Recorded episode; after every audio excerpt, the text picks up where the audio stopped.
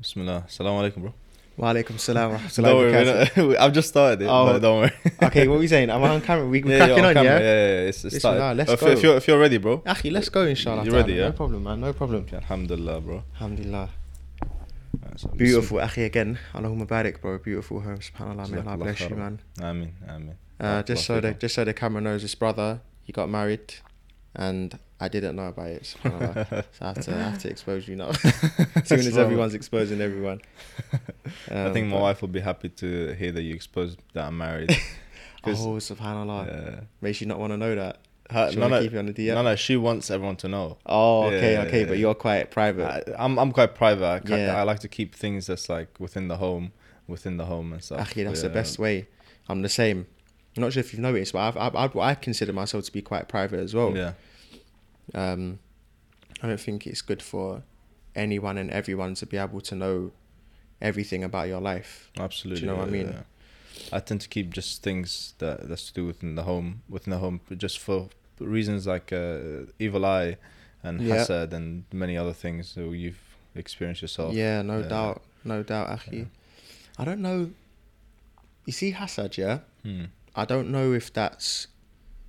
You know, Sheikh Muhammad Tim Humble, he mentions about posting online and social media and things to do with hasad, evil eye, sihr, etc.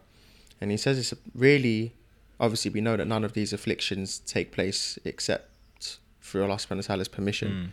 Whenever somebody aims to do you harm, particularly sihr, it's like it has to pass through Allah's court in order for it to get allowed or refused, approved or refused. And he would only allow it to take place from a wisdom, if there was a wisdom for it. So Sheikh Muhammad Tim Humble was mentioning about posting online is that check your intention, because your intention will be kind of very much relevant to if you get afflicted or not with any type of affliction. So if you don't have a genuine intention and real necessary need to post, then don't do it. Do you know what I'm saying? That's a very good point, yeah. And I find myself posting less because I'll check my intention quite a lot before I post. Do you know what I'm saying? And more times I find it's not necessary, so I don't. That's true, yeah. Do you know what I mean? Like, I don't need to do this. Yeah. You know? So it's really, really important. SubhanAllah. I try to post things that people benefit from, things that people can, there's like some substance behind it. From time to time I might post something that I like, or maybe a decent picture of like some sort of thing that I like, but in general there should be some sort of substance where people come in, they can take something out of it and go, instead of just see a nice pretty picture of yourself or something like that. Yeah, no doubt. And with hasad as well, like you mentioned, hasad is normally a punishment from Allah. So even though it's something carried out by a particular person, you know, hasad is an intentional evil eye, isn't it? Yeah, so you've got evil eye which can be done by mistake, accident, you can put it on yourself. But hasad on the other hand is an intentional evil eye, where somebody has that sickness of hasad which destroys their life, really destroys their happiness. But the one who gives it to another has hasad for another person. They see something in them that they like, they want, and they want it to be taken away from you. Yeah. And Allah would allow that to take place normally as a punishment, hasad is. Yeah, subhanAllah, it's hasad is one of those things that people don't realize how true it is. Like the Prophet said that hasad is haqq, like it's true, like it's evident in our lives, and that a lot of people can even die and they can pass away from the effects of hasad.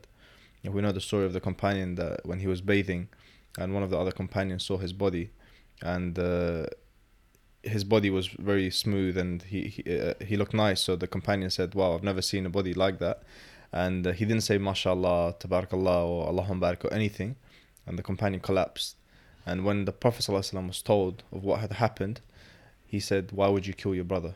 He said, you should always put the blessings of Allah on whatever that you have, anything that you want protected, whether it's your house, your wealth. Some of the scholars, subhanAllah, even when it comes to like your car, they say like you can recite over it for protection.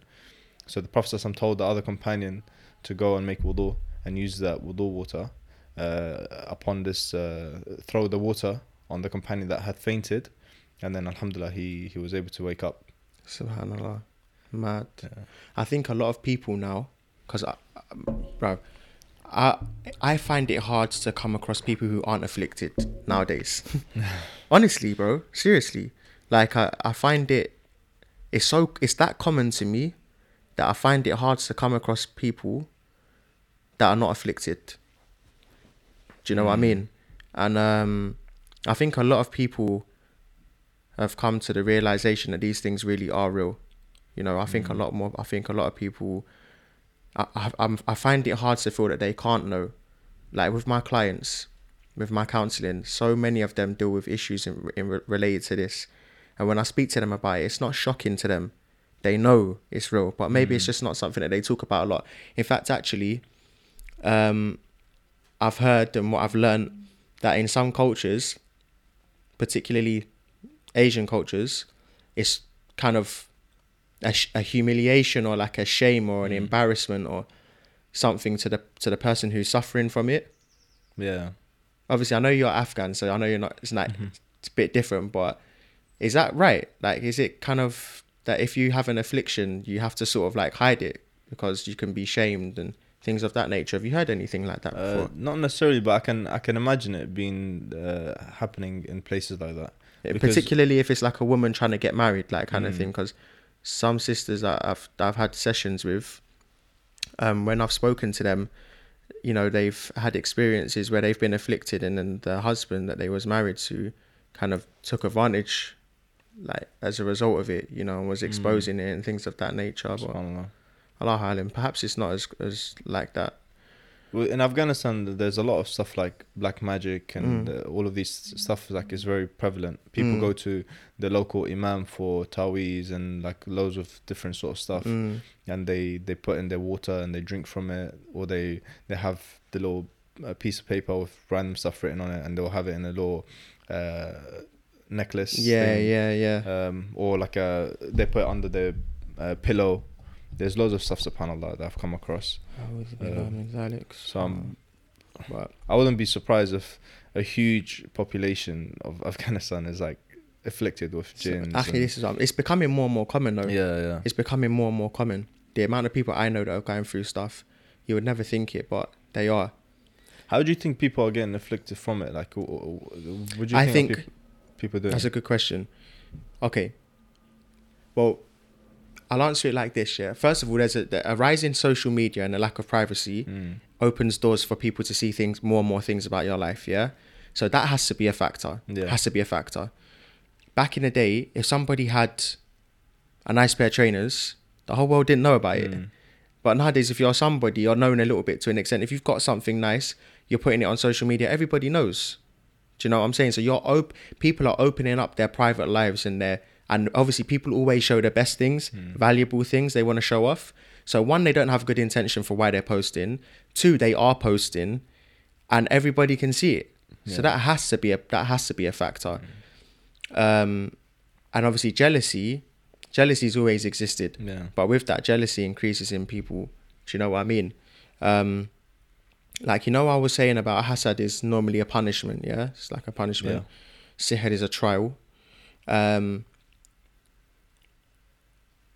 When I was reciting over myself, when I was doing ruqya on myself, with the intention for Allah to remove the hasad, yeah. And this is, alhamdulillah, you know what? It's good. I like the way you do your podcast actually, because it's much more kind of deen. Yeah. And people you said when I asked you what inspired you to do this, you sort of want people to come and be able to take some benefit and, do you know what I mean? Yeah. Discuss different things in different ways. Basically, when you're afflicted with a spiritual affliction, the way to do ruqya on yourself and how I advise my clients to do it is based on how I learned, is you close your eyes, you make the intention for Allah subhanahu wa ta'ala basically you make your intention, oh Allah, I'm reciting the Quran in order for you to remove the main jinn, sihr, hasad, evil eye, any afflictions from me. And oh Allah, I intend for you to make my blowing fire or nur. Like I use Allah's nur, which is more powerful than fire. So you close your eyes, you recite the Quran, and you visualize yourself in front of you. Have you heard about it? Have you heard of this style of? No. So you like see yourself in like a. Yeah. So you close you close your eyes, yeah, because when you close your eyes and you're reciting, you enter the like spiritual world basically, and when I say you enter the spiritual world, what it means is Allah shows you things whilst your eyes are closed. Do you understand? This is how people find sihr. This is how people find where it is and see who did it and things of that nature. So either you'll find it whilst you're reciting or in a dream, yeah? So you close your eyes, you visualize yourself in front of you, and you recite, for example, A'udhu billahi minash shaytanir rajim, Bismillahir rahmanir rahim, Alhamdulillahi rabbil alameen, Ar-Rahmanir rahim, Maliki yawmiddin, Iyaka na'budu wa iyaka nasta'een, Ihdina as-sirata al-mustaqim, Sirata al-ladhina an'amta alayhim, Ghayri al-maghdubi alayhim wal-dallin.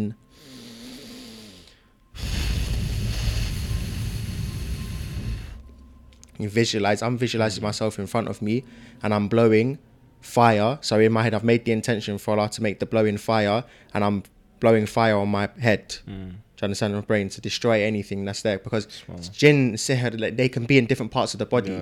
Normally where you're feeling aches, pains, normally that's where you emphasize and you focus on.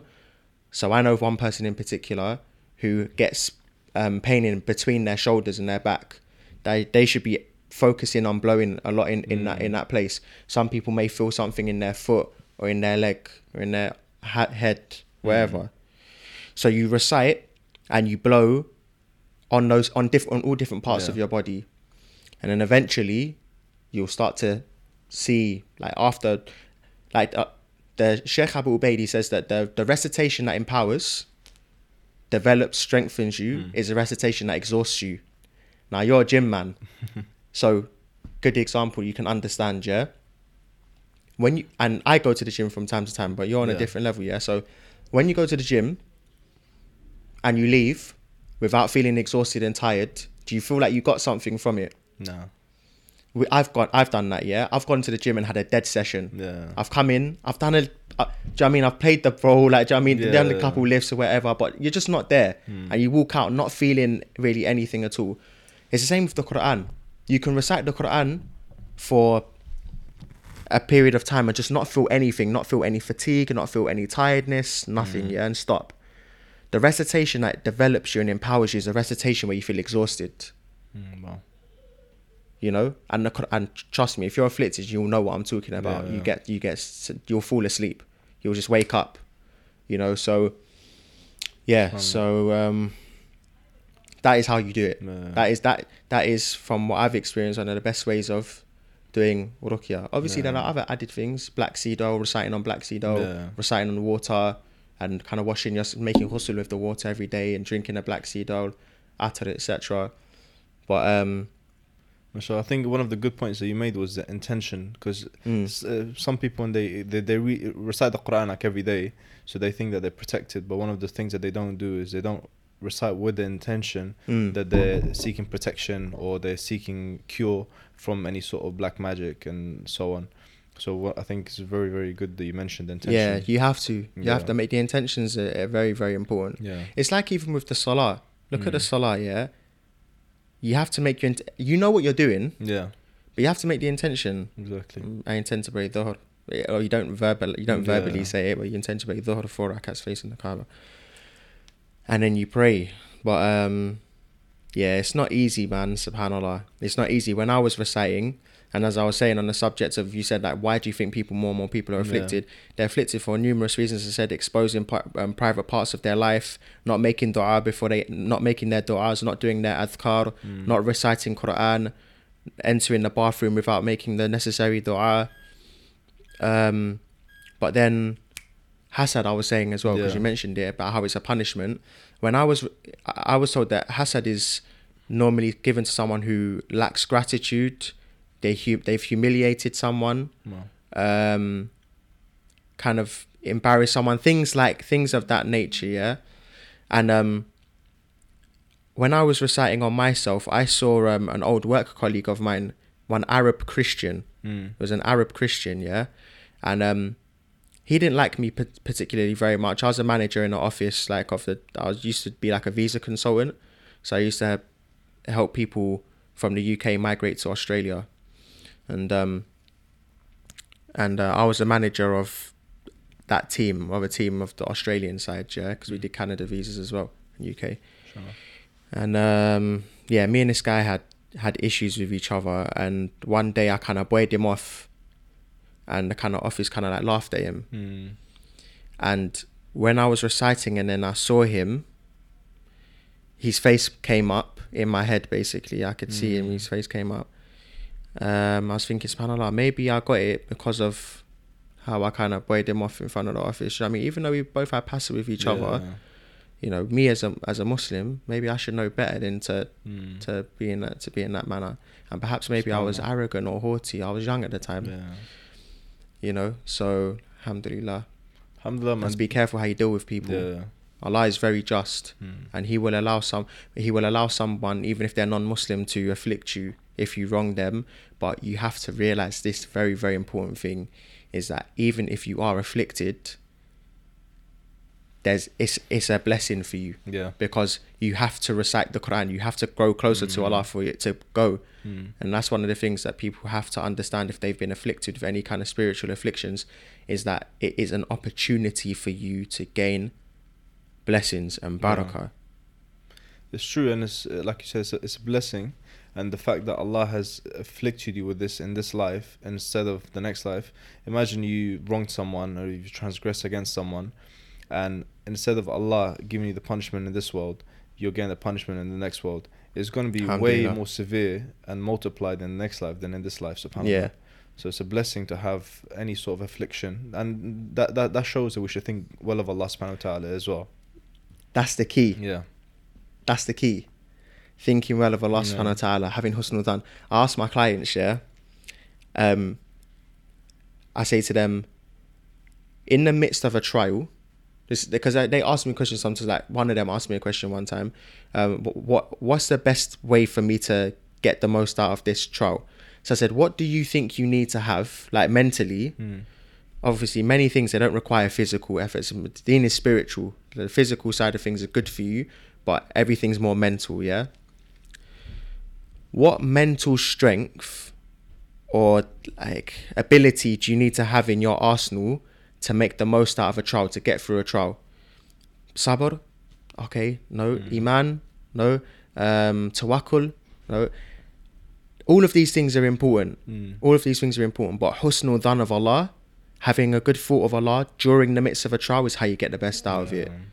You need to be able to be optimistic and positive and not be upset with Allah or displeased with His qadr. Have a good thought, and that's definitely key. Some of the Salaf used to say stuff like, when you're afflicted or when you're harmed by a person, don't think that this person has harmed me and start thinking evil of them and start having hatred inside of you for them, but rather think that Allah, the one who's transgressed you, the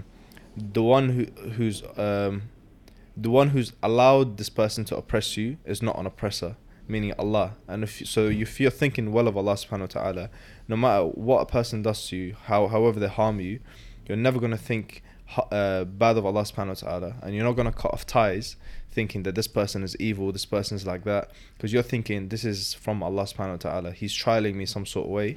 I'm going to think well of Allah, and I'm going to push through and have patience and just have trust in Allah subhanahu wa ta'ala.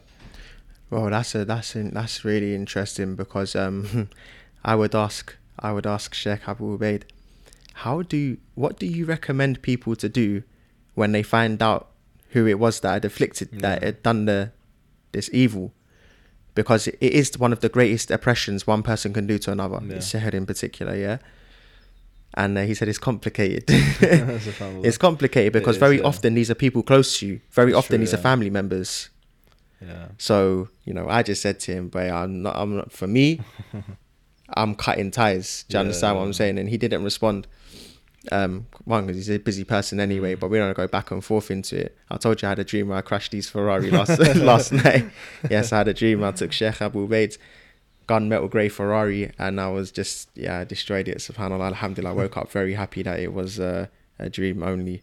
SubhanAllah. But yeah, it's very complicated. Yeah. And what you said, that mindset that the Salaf gave of looking at the oppression and allowing it to take place from one who isn't an oppressor, yeah, perhaps yes, that does open up an avenue for the people to have rahmah towards that individual. Mm. And maybe it's a little bit like the one who kills an individual and makes them a martyr. Yeah. You know, they will love that person in the akhirah if they accept Islam, because you killed me, you made me, you granted me this honor. Yeah. That Afghan uncle, you know, in New Zealand, who was shot first when he when that kalb, that dog, entered the masjid. If that person were to accept Islam, and Allah subhanahu wa ta'ala, I don't know what I even want to say if I would want that to happen, or Allah does amazing things, true, subhanAllah. Then he would love him, even though he had harmed him. Imagine how much Allah subhanahu wa ta'ala must have loved those individuals, that he's taken them away from a temporary world where there's you have to be patient, you have to deal with people, you have to work hard, you get old, you get sick. There's so many things in this world. Obviously we have blessings, alhamdulillah, as well. Alhamdulillah, there's many trials in this dunya, but Allah took them away from this dunya in a place that is most beloved to him, which is the house of Allah subhanahu wa ta'ala, and he took them to a place where they're going to be in eternal bliss. They're probably flying in green birds right now. Yeah. They're shuhada. And chandeliers underneath the arsh of Allah. Yes, the throne of Allah, underneath. And the green birds fly around, and that's where they are.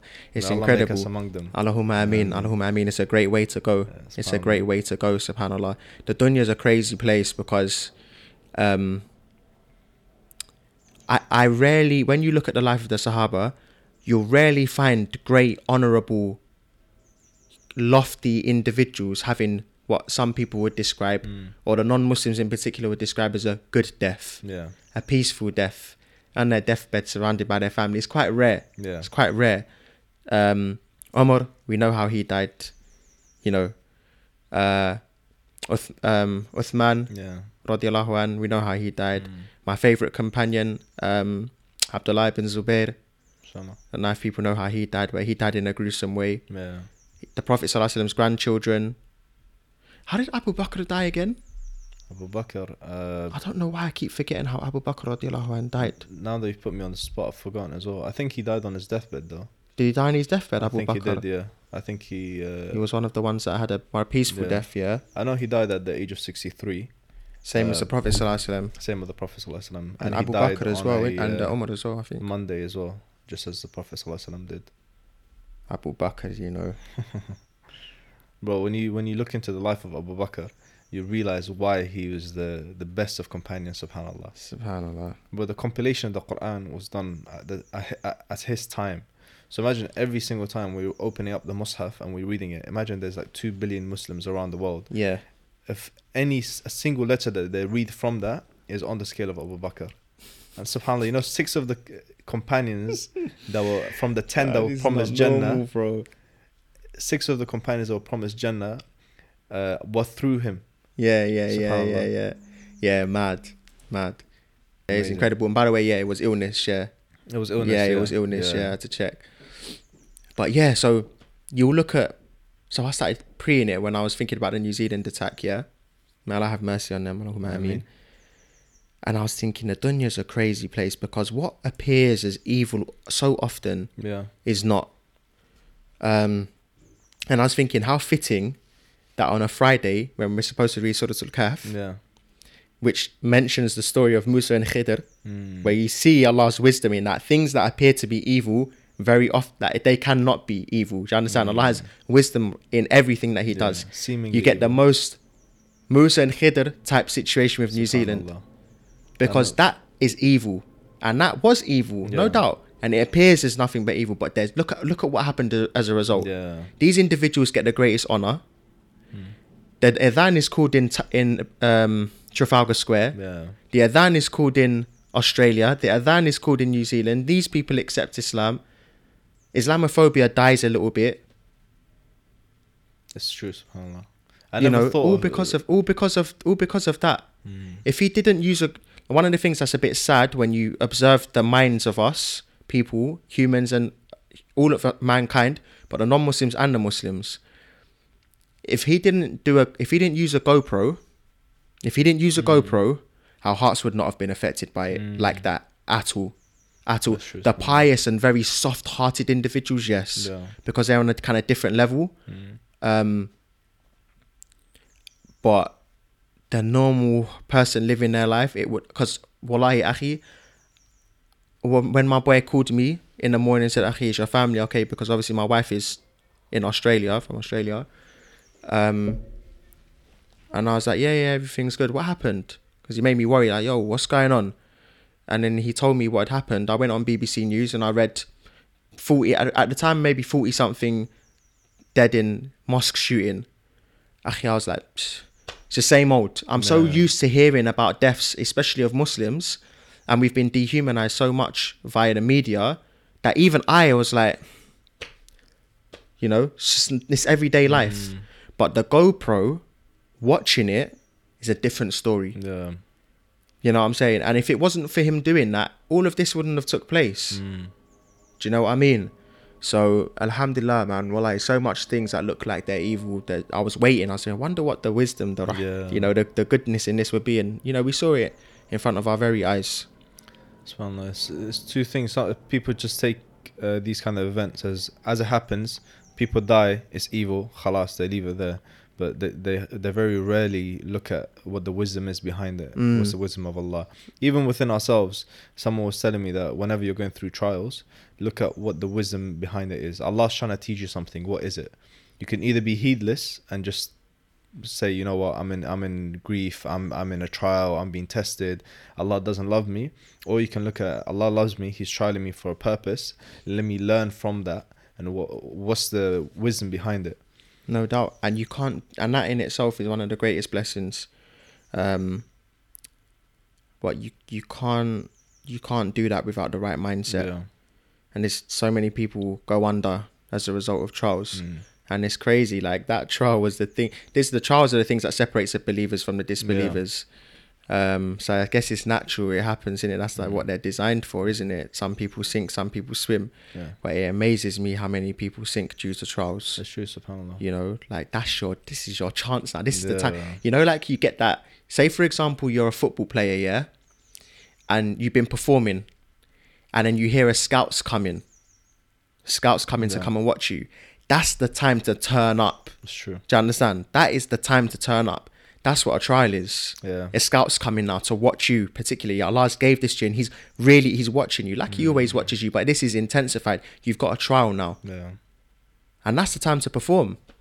There's no better time to do it. But what do people do? They go to music. Yeah. They take their jilbab off or their hijab off. They go to alcohol. They go to strangers for sex to get away from their trials. And you just flopped. Like you flopped. The things you would have got. Do you know what I mean? The things you would have got had you been patient, had you been optimistic. And now you not only lose the great treasures you were about to obtain, but now you're also sinning and ruining your akhirah. You know, so it's sad, subhanAllah. One sheikh was mentioning how that when people are tested and they go to these things like alcohol and drugs and also do all sorts of things, they say, oh, it's because I was tested and it was like this and Allah did this to me. He goes, no, the reality is that this is how you were. Like this was in your heart all along, but you've just got a reason to act out what you've got. So it's trials bring out who you really are. It doesn't make you into who you are. It's actually showing who you are already. So people have like a cover on them, and then when the trial comes, then they let loose. They're like, okay, now I have a reason to sort of. Say, bro, I'm always learning something from you. I remember when we used to do our little Instagram lives for like short periods. I remember I always used to learn things from you, subhanAllah, man. I remember the thoughts I used to get were, I know you attend classes, innit? I know you have people that you learn from. And a lot of what I learn, I don't know how I learn it really. I learn it from different places and wherever. I know that might be a worry to certain people, quite strong in certain manhaj, and you should know where you learn your deen from and stuff like that. But I don't think I say anything incorrect. But I can't tell you exactly I got it from this person. Of course, I learn a lot from Sheikh Abu Ubaidah on particular subjects and others. But a lot of it's my own like thinking as well and rationale. And of course, we don't use that stuff to make rulings and to give judgments. Yeah, we don't do that. But it's good to be a thinker. You're not questioning what we got to do now. So it's not like we're using my rationale to derive rulings, to give fatwa or anything like that, because I don't want it to be perceived in that way, but to be a thinker, to be consciously thinking, alhamdulillah, and coming up with stuff. But I realised that when I listen and speak to you sometimes, I realised the barakah in sitting in front of someone of knowledge and learning, because you get something different. I wouldn't say I'm personal knowledge, but alhamdulillah, I feel the same with you, bro. Every time we not you. No, okay. I'm not saying you're personal knowledge. Yeah, I know you. Yeah, I know you wouldn't feel a way about that. I know you don't want to have things ascribed to you that you're not. I'm not saying you, but you sitting with people of knowledge, and you learn from them. And alhamdulillah, I learn these little things from you as well. Alhamdulillah, which is that's one of the really beautiful things, man. With myself and you and like the brothers that we have around, is that we all sort of want to get closer to Allah, and we all always learning, trying to learn stuff and trying to get closer to Allah. So when we get together, that rubs off on each other, right? Yeah. Like I'm learning something from you, learn something from me. And that's the importance as well of having a good companionship around. No doubt. The amount of times I thought to myself, I should go to Medina, man. Yeah. Honestly, bro, if I dedicated my life to studying the deen, wallahi, I feel like, not in an arrogant way like that, but I really feel like I could, do you know what I mean? Yeah, I could do something. Absolutely. But I don't know, what can I say, man? Just I don't know what it is. I went to the Jami, you know. Oh, you were seen it? Yeah? I went and in like Yani. You enrolled? Or obviously like applied. Yeah. Mashallah. I applied. I had to recite Quran, answer some Aqidah questions. Mashallah.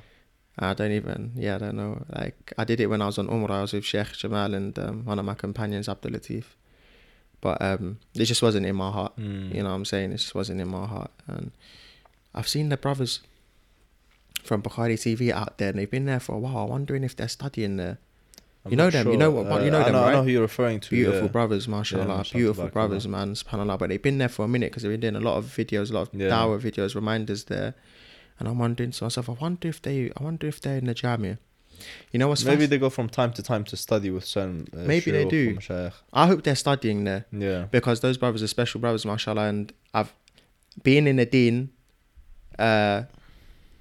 like it's interesting, because you know Allah subhanahu wa ta'ala will always bring people into the ummah to carry on the you know, will carry the torch of dawah, let's say, for example, or spreading knowledge. And I have seen these brothers.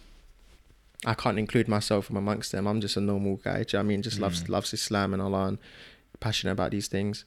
But I've seen these people develop and grow from like young, like doing little things, into being put in these positions now of leading the next generation in terms of knowledge. SubhanAllah.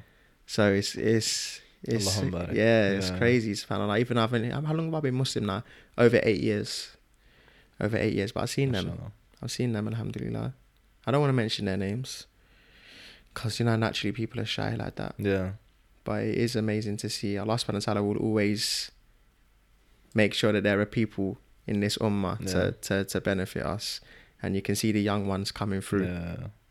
Islam is gonna flourish, and Islam is gonna be successful and dominant, whether we do anything or not.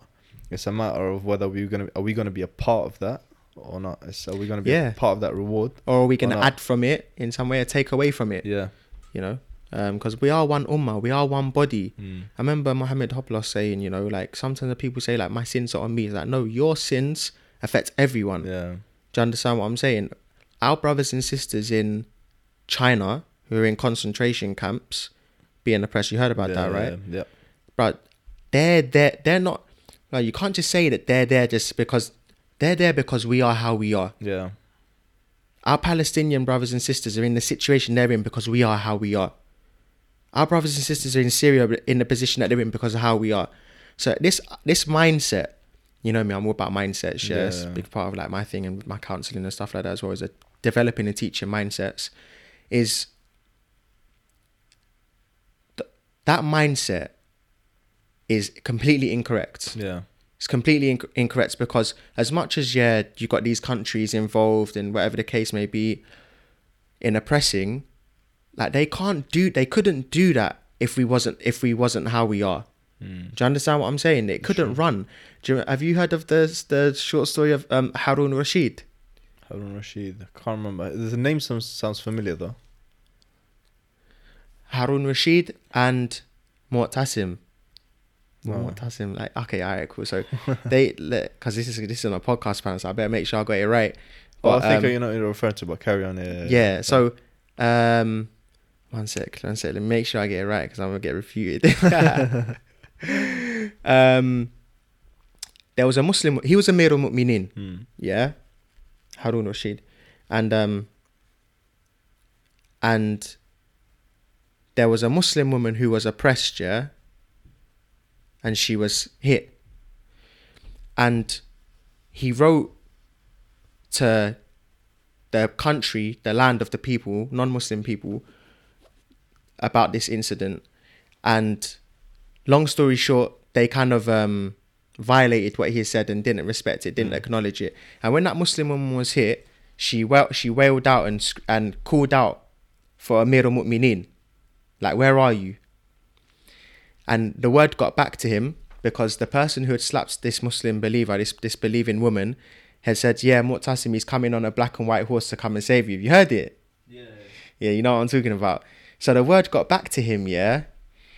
And he came out with our army, thousands on black and white horses. Because this person said, so basically the disbelievers oppressed this Muslim woman, hit her. She's cried out for Amir al-Mu'minin, where are you?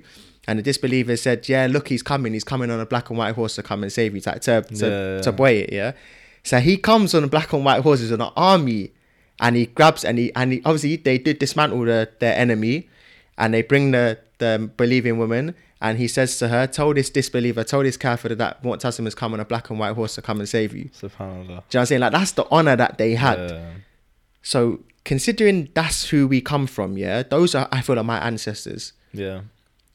To go from that to being in a place where the believers are oppressed like this, like you have to look at yourself. Yeah.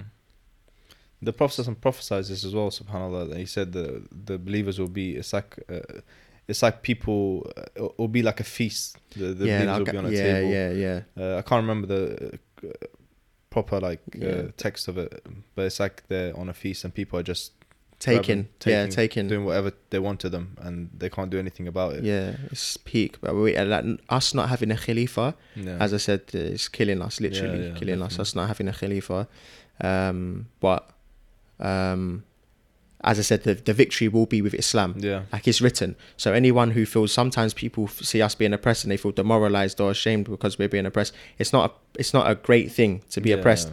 But the reality of the matter is that we are on the winning team always. Yeah. Always. Mm. Even during our oppression, we're on the winning team. Those people who are oppressed, inshallah ta'ala, Jannah. Yeah. Like the Prophet sallallahu alaihi wasallam said during the Battle of Mount Uhud, when they had to retreat in a mountain, and they were calling out, you know, they're thinking, I think they thought they'd actually killed the Prophet sallallahu alaihi wasallam. They wasn't sure. And then the Prophet sallallahu alaihi wasallam called out, our dead are in paradise and your dead are in the hellfire. Yeah, you know, so we always win. Yeah. We always win, and the actual, the way Allah has written the story of this dunya, his victory is with Islam. So any Muslim who observes the believers being oppressed and feels shy or ashamed to be from amongst this team, thinking we're the losing team, no, they're the losing team, because their oppression is going to cause them the most severest of punishments in the akhirah, and those who have been oppressed are going to have the greatest of honors. Yeah, that's the way it is. We don't lose. We don't lose, but we have to improve. We have to do better. We have to develop mentally, you know, more than anything. Yes, alhamdulillah. One of the things that it might remind me of as well is that the Prophet, when he was making hijrah, he came with Abu Bakr, and Abu Bakr had wanted to purchase two, I think it was camels or horses, but two basically beasts for them to basically migrate to Medina. And the Prophet ﷺ didn't let Abu Bakr pay for both of them. He said, because this is such a great event. It's such a great reward for migrating from one place to another for the sake of Allah subhanahu wa ta'ala, that he wanted to pay for one of the rides himself. He didn't want Abu Bakr to pay for both of them. So I was just mentioning that to say that we can either be yearning for the reward, we can either take part in the reward of the victory of Islam, or we can sit on the sidelines and watch all the rewards go by, and then when it's too late, just be like, oh, I wish I had done that. On the next life, when you're standing in front of Allah subhanahu wa ta'ala and your deeds are short, you would be thinking, I wish I had done that one good deed. It might have taken some deeds, bro, it legit takes 2 seconds or 5 seconds, 10 seconds, literally, but we miss out on it because we're not yearning for it. It's a shame. You have to be awake and conscious for it. A lot of successful people, they talk about the power of positive thinking and attracting things and things of that nature, and it's the same with deen. Like, if you're not conscious of deen, if you're not conscious, rather not conscious of deen, conscious of Allah, conscious of the akhirah, you're not going to be awake to opportunities. You're going to blindly pass them by. Heedless, because it's not on your radar like that. You're thinking about the Balenciagas you want to buy, or the job you're going for, your career, or your degree, or you're not really aware. So alhamdulillah, you have to be awake. So bro, tell me more about why Abdullah ibn Zubair radiallahu anhu is your favorite companion. Well, firstly, I feel like this is one of the things that's really missing amongst the masses of the Muslims, is their attachment to the Sahaba and our pious predecessors. When you learn about these individuals, the women, when you learn about the men, you there's so much honor in the way that they carried themselves, in who they were as individuals, that it makes these other people that a lot of the masses of the Muslims look up to seem like this, you know? And when you don't have that, it's very easy to be swayed. Alhamdulillah, definitely 100% my learning about the Sahaba and developing a love for them and an admiration for them is something that helps me be proud of being a Muslim. Do you know what I mean? It's something that attaches me to Islam and makes me feel like I don't need to look anywhere else for role models or inspiration. But of course, with different things we get inspiration. Yes, I'm into fashion, I'll look at other individuals for inspiration in that, etc., and admire them. But for real life, important stuff, it's so important to have that attachment. Abdullah ibn Zubair radiallahu an, his father was Zubair, one of the 10 promised Jannah, and Abdullah ibn Zubair, his grandfather was Abu Bakr Siddiq radiallahu an. And that's a good start. Your grandfather's Abu Bakr and your father is Zubair, you know, one of the 10 from his Jannah. But he is my favorite companion just because I'll tell you a little bit about him and summarize. He was the first child to be born in Medina, which was special because when the Muslims made hijrah to Medina, there were many miscarriages, and the Jews said that because the Jews were in Medina. It's an amazing thing when you think about it, the Jews being in Medina, because they knew that it was prophesied that there would be a prophet to come there. That's why all the Jews were in Medina in the first place. And when, of course, when he came and he was an Arab, they rejected him. But anyways, alhamdulillah, another evidence for us about the Prophet sallallahu alaihi wasallam, that they all went to Medina waiting for him. But they said that they put a curse on the Muslims and that they would not give birth to a child in Medina. And alhamdulillah, Abdullah ibn Zubair was born, and the Prophet sallallahu alaihi wasallam paraded him around Medina. He's the one who everyone was cheering. He's the one who the Prophet sallallahu alaihi wasallam chewed a date and rubbed it on his gums, so he had the blessed saliva of the Prophet sallallahu alaihi wasallam in his mouth. Something funny about Abdullah ibn Zubair, another one of the things that makes me love him so much is, you know, Umar. Yeah. A lot of people were scared of Umar radiallahu anh.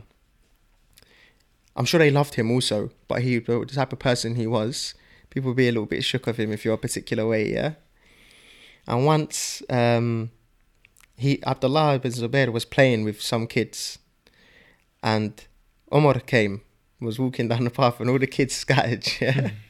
All the kids ran, but he stayed where he was. So Umar said, "Why did you not run? Why did you not run with the rest of your friends?" And he said to him, Abdullah ibn Zubair, as a child, he said, because I have not done anything that I should run, and nor is the path too narrow that I need to move. SubhanAllah. And this is a child, you know. Yeah. He said, I haven't done anything that I should run, and nor is the path so narrow that I have to move. And Omar said, who are you? And he said, I'm Abdullah, son of Zubair. And he once the Prophet ﷺ, he had hijama done. And he asked Abdullah to dispose of it in a place where no one would find it, yeah? So he took it and he got rid of it. And when he came back, the Prophet ﷺ asked him, you know, did you get rid of it? And he said, yes. And he said, what did you do? And he said, I drank it. He drank it. So then the Prophet ﷺ said, like, glad tidings to you, because the fire of Jahannam will not touch the one who has the blood of a Nabi. Mm. Do you understand? Inside him. So, and as a result, they say that the way his body was, mashallah, he had a nice body. Mm. He had a very, like, one of the companions said, I've never seen flesh sit on a person's body like Abdullah ibn Zubair. SubhanAllah. And one of his defining characteristics was his salah, like his prayer. Because, of course, he learned from Abu Bakr radiallahu anhu. So it said that he would stay, like his khushu, and he would stay in the positions for such a long time, like a bird would come and sit on him in urku. Do you understand? Like his salah was serious, mashallah. And obviously being the son of Zubair, he was brave as well. So he was very eloquent. Mm. He was very good looking. He was very brave. He was just all around, do you know what I mean? He was a 10-10 guy, you know. And he became a Khalifa, Amir al-Mu'mineen. And there was a fitna that took place. There was another, they say, false Khalifa. I can't remember his name. SubhanAllah. I can't remember that, this other man's name. But a fitna had started. And there was a kind of a divide, and long story short, you know, there was a battle that ensued. Abdullah ibn Zubair and his companions were in the haram. The enemy were firing, like, you know, like in the movies where we see old time fighting, you know, like the big rocks, like balls on fire, that them like dashing them into the haram. And when the time for salah come, one of the boulders, Abdullah ibn Zubair was praying, and I told you about his salah already, yeah? He's in war.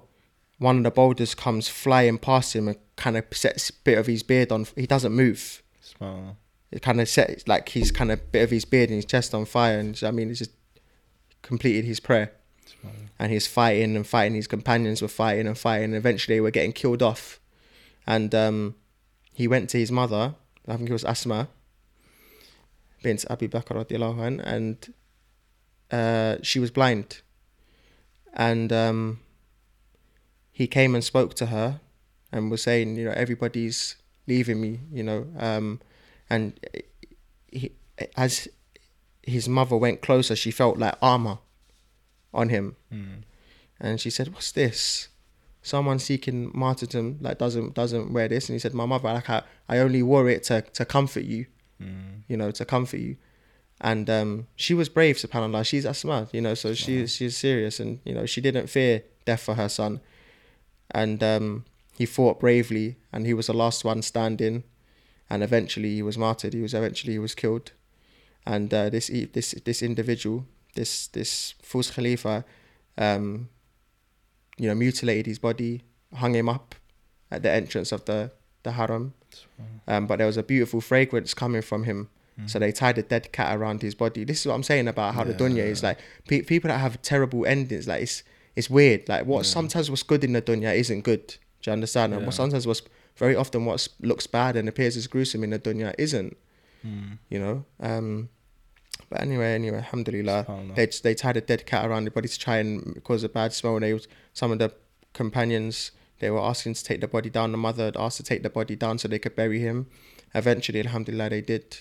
And his mother, like, made a beautiful statement, yeah? She said, isn't it time for this soldier of Allah to come down off his horse? Mm. you know, and alhamdulillah, he was buried. But yeah, I don't know why. I just love Abdullah ibn Zubair. Mashallah. Yeah, his dad was even, you know, greater. Yeah. But I was always one of those kids who, like my brother would always get the Batman toy, the Batman toy, and I'd always like Robin. Do you know what I mean? Like I'd always like the one that's, I don't know, just below the best. Yeah, like even with Dragon Ball Z, my brother would use Goku and I'd use Vegeta. Do you know what I'm saying? Like I don't know why. I like the, I don't know underdog. Why. Yeah. I don't know why. Yeah, alhamdulillah. Well, what you said about Asma bint Abi Bakr radiallahu anha, that she was saying that someone seeking martyrdom and he's wearing armor, like she's basically pushing for him. And it shows, bro, that when you love someone, it doesn't necessarily mean that you elongate their lives. Yes, because 100%. What is to come for them in the next life is way better for them in this life. So you're constantly looking out for the akhirah. For example, the Prophet ﷺ said to Ali that you are to me like Harun was to Musa, and that me and you will be companions in this life and in the next life. And he said that anyone who loves Ali is a mu'min, and anyone that hates Ali or dislikes Ali is a munafiq. And he made so many great statements about him, and he loved him, and he even raised him up in his house. But when it came to war, and they were picking people to fight, because at the beginning of every war or every battle, they would have people from the Muslims and they would have people from the mushrikeen, like 3-3 for example, and they would fight each other. And the Prophet ﷺ picked Ali, he picked Hamza, and he picked Abu Ubaidah in one of the wars. I think it was Tabuk. And Ali and Hamza, they're both, subhanAllah, Hamza is his beloved uncle, and Ali is like his cousin and his son-in-law. Yet he's still saying to him, go fight. And this is a one-on-one battle. Now he can pass away. When you're going to fight in a battle, and especially in these kind of duels, it's a 50-50 chance you might pass away. But it's not about elongating the lives of those that you love. It's about looking at what's best for them in this life and then the next life. No. And the next life is always gonna top. Yeah, no doubt. Alhamdulillah, you need to have a real attachment. The akhirah really needs to be real to you, to be that type of individual. Yeah, you know, it really has to be. Oh, this is such a huge problem, because so often, even within marriages, a wife might go tell her friend something, or her family members, or a husband might go tell one of his friends or something, that this is what's happening in my marriage and so on and so on. And then people start to backbite, and people start to slander and say stuff about the other spouse. Because say a sister goes and tells her friend's going to get emotional. Her friend's going to see things only from the perspective of her friend. Even if her friend is very righteous and she's honest and she has taqwa and all of that stuff, she's still human and she still has nafs, she still has desires and shahwa. So even though she might be truthful, her desires and stuff might overcome her at that time. So the stuff that she's saying is not necessarily all true. There's parts and elements of her desires and her own emotions and stuff that's affecting and impacting what she's saying. So then now when her friends say stuff about you or about her husband or spouse or whatever, now they're slandering and saying stuff, subhanAllah, that they're going to be accountable for in the next life, and they don't even realize it. Yeah. They might break a marriage based on the few things that they might have heard from her friends, and they don't know the full story, because there's always two sides of a story. 100%. But alhamdulillah, you said you've got married recently. Yeah, and alhamdulillah, I'm glad to hear you. It's an Afghan, mashallah. Alhamdulillah, akhi, the Afghan. I'm in the Afghan, like.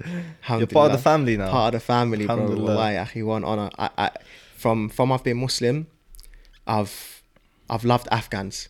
Because my only encounter with them has been brothers, obviously. Yeah. So my relationship with Afghans has always been good. They've always been strong brothers. They've always been well-mannered brothers. They're just men. Do you understand? And I've always loved them and their ways and their food. And qadarullah, alhamdulillah, you know, I ended up not meeting, because she lives the other side of the world, but coming across this sister. And there's a good lesson for sisters to learn about how to get a man and what men are really impressed by, and marriage and things of this nature. it's interesting because my wife, who's Afghan but an Australian citizen, the way she won my heart was through real, like, it was modesty and shyness. And it's funny because she had only started wearing the hijab because she's like a revert. Even though she's Afghan, she's like a revert, you know. She really came back to Allah, and she was only 2 months into wearing the hijab. And in Melbourne, there aren't many hijabis. There aren't many Muslims really in Melbourne. I went there, loads of Chinese, loads of Japanese and Korean. Like literally, it's crazy. Their influence on the city is crazy. All the restaurants are all Chinese, Korean, Japanese. So many of them. But yeah, anyway, so she was in a city where there aren't many hijabis. Alhamdulillah, she was wearing the hijab. So she started implementing shyness and putting Allah subhanahu wa ta'ala first before everything. And then she ended up, you know, meeting me. And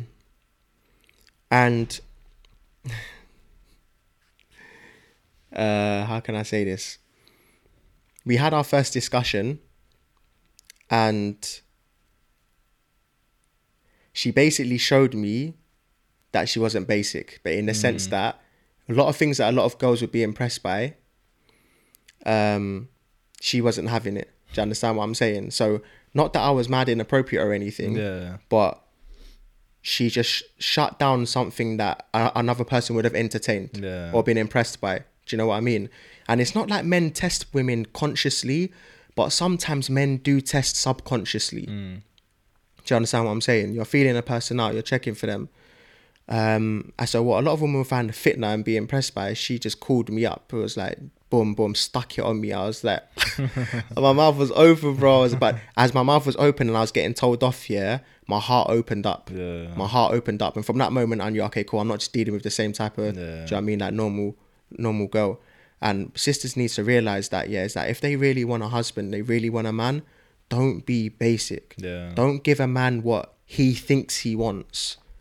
Have modesty, have shyness, and Allah will honour you and give you. And if there's any good in the man, he's not going to be upset with you for checking him. He's going to love you for checking him. And that's what happened. I got checked and I was impressed so much that obviously it got to the point where I went to Australia. I'm a person that doesn't fly a lot. That's very romantic, akhi. Yeah, alhamdulillah, bro. Travel to the other side of the world, bro. I've stopped off in Hong Kong. You know what I mean? Like, but I had yaqeen. I had certainty. And I'm not going to lie, obviously you do have that doubts, like, right, this is costing mad dough, and if I see her face to face and it's a catfish thing, I'm not rating her, I'm going to be pissed. But alhamdulillah, nah. Alhamdulillah. And obviously I was going over there with knowing that the family wasn't down naturally, but I had compassion and understanding, because who's going to want their daughter to go and move to the other side of the world? Do you know what I mean? That's a big thing, especially for Afghans. So I was so understanding towards that fact that it helped me, you know? So I was going over there by myself, about to deal with Afghan family, but I know I had the sister on my side fully. Like she was not one of those sisters who are like, you know, like if the family says something, she just plays dead and just lets them dictate their life. She stood up for what she wanted and that gave me the confidence to go. And I went...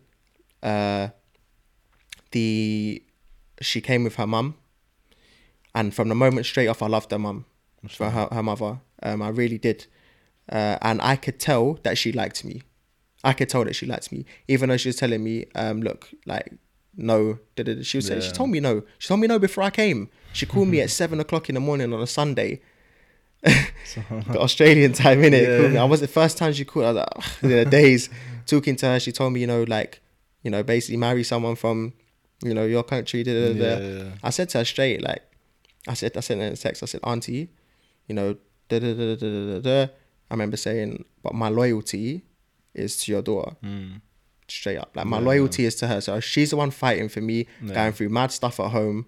I'm not just going to, you just say this, and then I turn around and turn my back on her and leave her looking like an idiot. Yeah, I'm one of those people. If you fight for me, I fight for you. Do you understand what I'm saying? It's as simple as that. I'll never turn my back on you. So her knowing that she was standing up for herself, that's part of compatibility as well. Because I'm the same way. Like, my family couldn't tell me what I'm going to do and what I'm not going to do in that department. And she was the same. So over time, gradually. Sometimes her mum would suggest that we're going to get married, then she would go on a turn the next day. Had anxiety for a lot of the trip. She would come with us out to go shopping for like thobe and like fabrics and stuff like that. Then the next day she would change her mind and say, you're not getting married. So the brother, her older brother, he wasn't getting involved. He was staying away. I said to her, look, I bet you he's not going to get involved until right at the end when I have to go back. And I got a lot of assistance from the imam, one of the imams over there, mashallah, very good brother. He was helping us. And long story short, the day before I was due to fly back, alhamdulillah, the whole family had agreed and we got married. Alhamdulillah. And it was exactly the way we wanted it to be, with the mum's support, with the brother, because I knew they was going to need that. You know, a woman needs to have that family support if you're going to the other side of the world. Do you understand? Absolutely, yeah. And alhamdulillah, we ended up, you know, making it happen. We avoided zina. That's something I need to advise the believers. Avoid zina. Do you understand? I'm not saying we was perfect. I'm not saying that mistakes won't get made, because mistakes will get made. There's one thing, if there's one thing that can get a practicing person, a semi, let's say pious person, a praying person, someone who really loves Allah and fears Allah, there's not one thing that's going to get them into major sins, then ironically enough, looking to fulfill half of their deen. Get married. Because you're coming into contact with the opposite gender. And Shaitan would love to flop that as much as possible. You know, he loves to destroy a marriage. So we, alhamdulillah, we avoided zina. Inshallah. I think had we not done that, then we wouldn't have got married. You know, so the believers, the women, they need to remember, don't give a man what he thinks he wants. Always put your honor first. Always have that shyness, you know, and you'll earn his respect. You're not going to earn his respect by giving it up. You're just not. And even if you end up getting married, Allah will punish you via you not having a good love life with your spouse. Because every person that I know and the people of knowledge that I'm around know, and they give examples about married couples who committed zina before getting married, they're not very satisfied in the physical department. And everyone who preserved their honor and their chastity, they're very happy in that department. Everything's from Allah, isn't it? It's true, it's from Allah. You know, so avoid that. And your chances of marriage will significantly increase. And stand up for yourself. I know everyone's different, yeah? This part of compatibility. Some people, they listen to their family, yeah? That's good. They should marry someone who's likewise, yeah? Some people, they're, you know, you have to all about compatibility. That's true, yeah. I don't think every person should basically not listen to their family. I'm not saying that at all in the slightest. But sometimes, Sheikh Abu Ubaidah recently also said as well, you know, that nothing can ruin a person. The greatest loss and something that ruin a person's life is when they allow their unwise loved ones to write their life story for them. Yeah. You know, unwise loved ones. Smart. And a lot of people, they let that happen to them, you know. Just because their mum or just because their dad, they listen to them. And mum and dad don't always get it right. Yeah. They didn't get it right in this instance. And now they love their son-in-law. Her mum loves me. Alhamdulillah. Proper, like loves me. It's not like they just submitted. They love me. Do you know what I mean? And I love them and I'm good with them. I can't wait for her mum to come. May Allah put barakah in your marriage and grant you lots and lots of righteous offsprings. I don't know, man, not too much. I know a lot of people love that, but not too much. I know, bro, I know, but we need more little Jibrils around, inshallah. Ah, subhanallah, man. Alhamdulillah, Allah loves to give me girls. Alhamdulillah, wallahi, daughters are amazing. It must mean, bro, maybe you love the Prophet ﷺ a lot. I do love the Prophet ﷺ. The Prophet ﷺ said that the one who raises daughters, three daughters, yeah. SubhanAllah, you're gonna have three daughters, inshallah. Inshallah. So inshallah, you have the opportunities to be like this with the Prophet ﷺ. Inshallah. Inshallah. It takes sacrifice and dedication. But barakallah feekum for coming. Inshallah, we're going to have you for many, many more podcasts. Inshallah. Inshallah. There's a lot more that we need to speak about, inshallah. Akhi, we got untold we could talk about, you and I. Definitely, inshallah. Alhamdulillah. May Allah subhanahu wa ta'ala bless you, and may Allah bless you in your affairs. Alhamdulillah. And do this again soon, inshallah. Inshallah. Jazakallah khairah. Wa jazak. Barakallah feekum for all those listening. Inshallah, we'll be back with more episodes very soon, inshallah.